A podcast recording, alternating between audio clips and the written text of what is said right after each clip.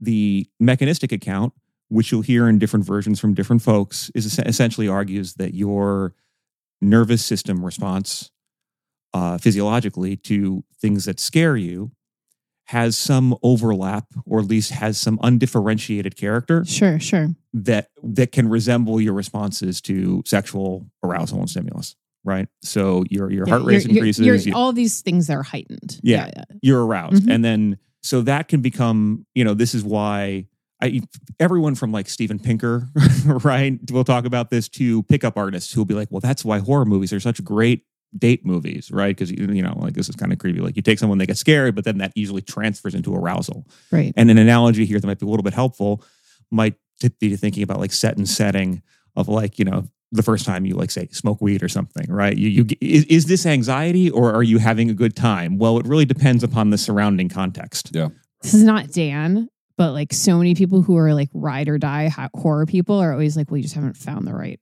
Like, you know, I'm going to get you the right gateway drug. And I was just like, this is like all of these fuckers who are just like, oh, like blah, blah. I'm going to talk your ear off about terpenes and like you just haven't had the right indica. And it's like, you know what? I've tried all of them. They all make me fucking anxious. I'm sorry. No weed, no horror. That's just like, those are, those are like some things that I live my life by. So that gets into the second aspect of this right? And and, we should which is that namely different people's experiences over time Yeah. but also maybe something to do with their idiosyncratic constitution. Hmm that experience of undifferentiated arousal uh, may not actually be so undifferentiated or they may have had experiences that have overcoded it and made it into a trauma Absolutely. right so it's it's worth noting here and I again i went through a very long period of time looking through standard edition this morning on this but freud actually alludes to this it's kind of cool in some ways. He says the sexually exciting effect of many emotions, and this is by the way in the the three essays on sexuality right? So here he's talking about like how we're poly- polymorphously perverse. We'll get to this in the standard edition but his whole idea is that like you uh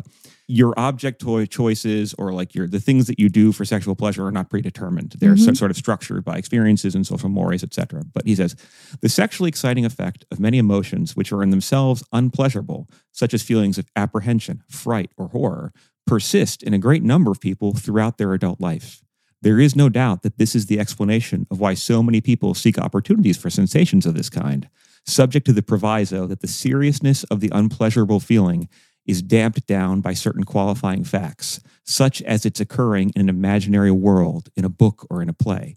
Hmm. And to that, we, we could add movies, right? Right.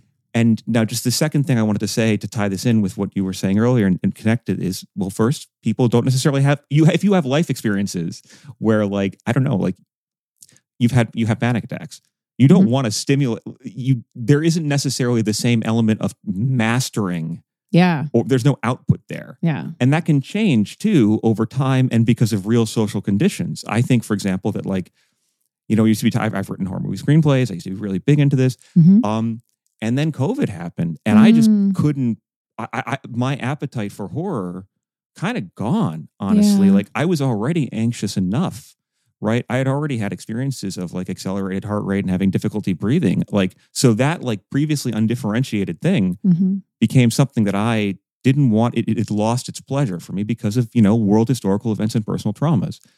And as you, Abby, talk about like both the content of what you find repellent in some of these, in some horror films, Mhm. right? Violence against women, and also like your own experiences with being anxious, Mhm. right? There's a real, I think, overlap there.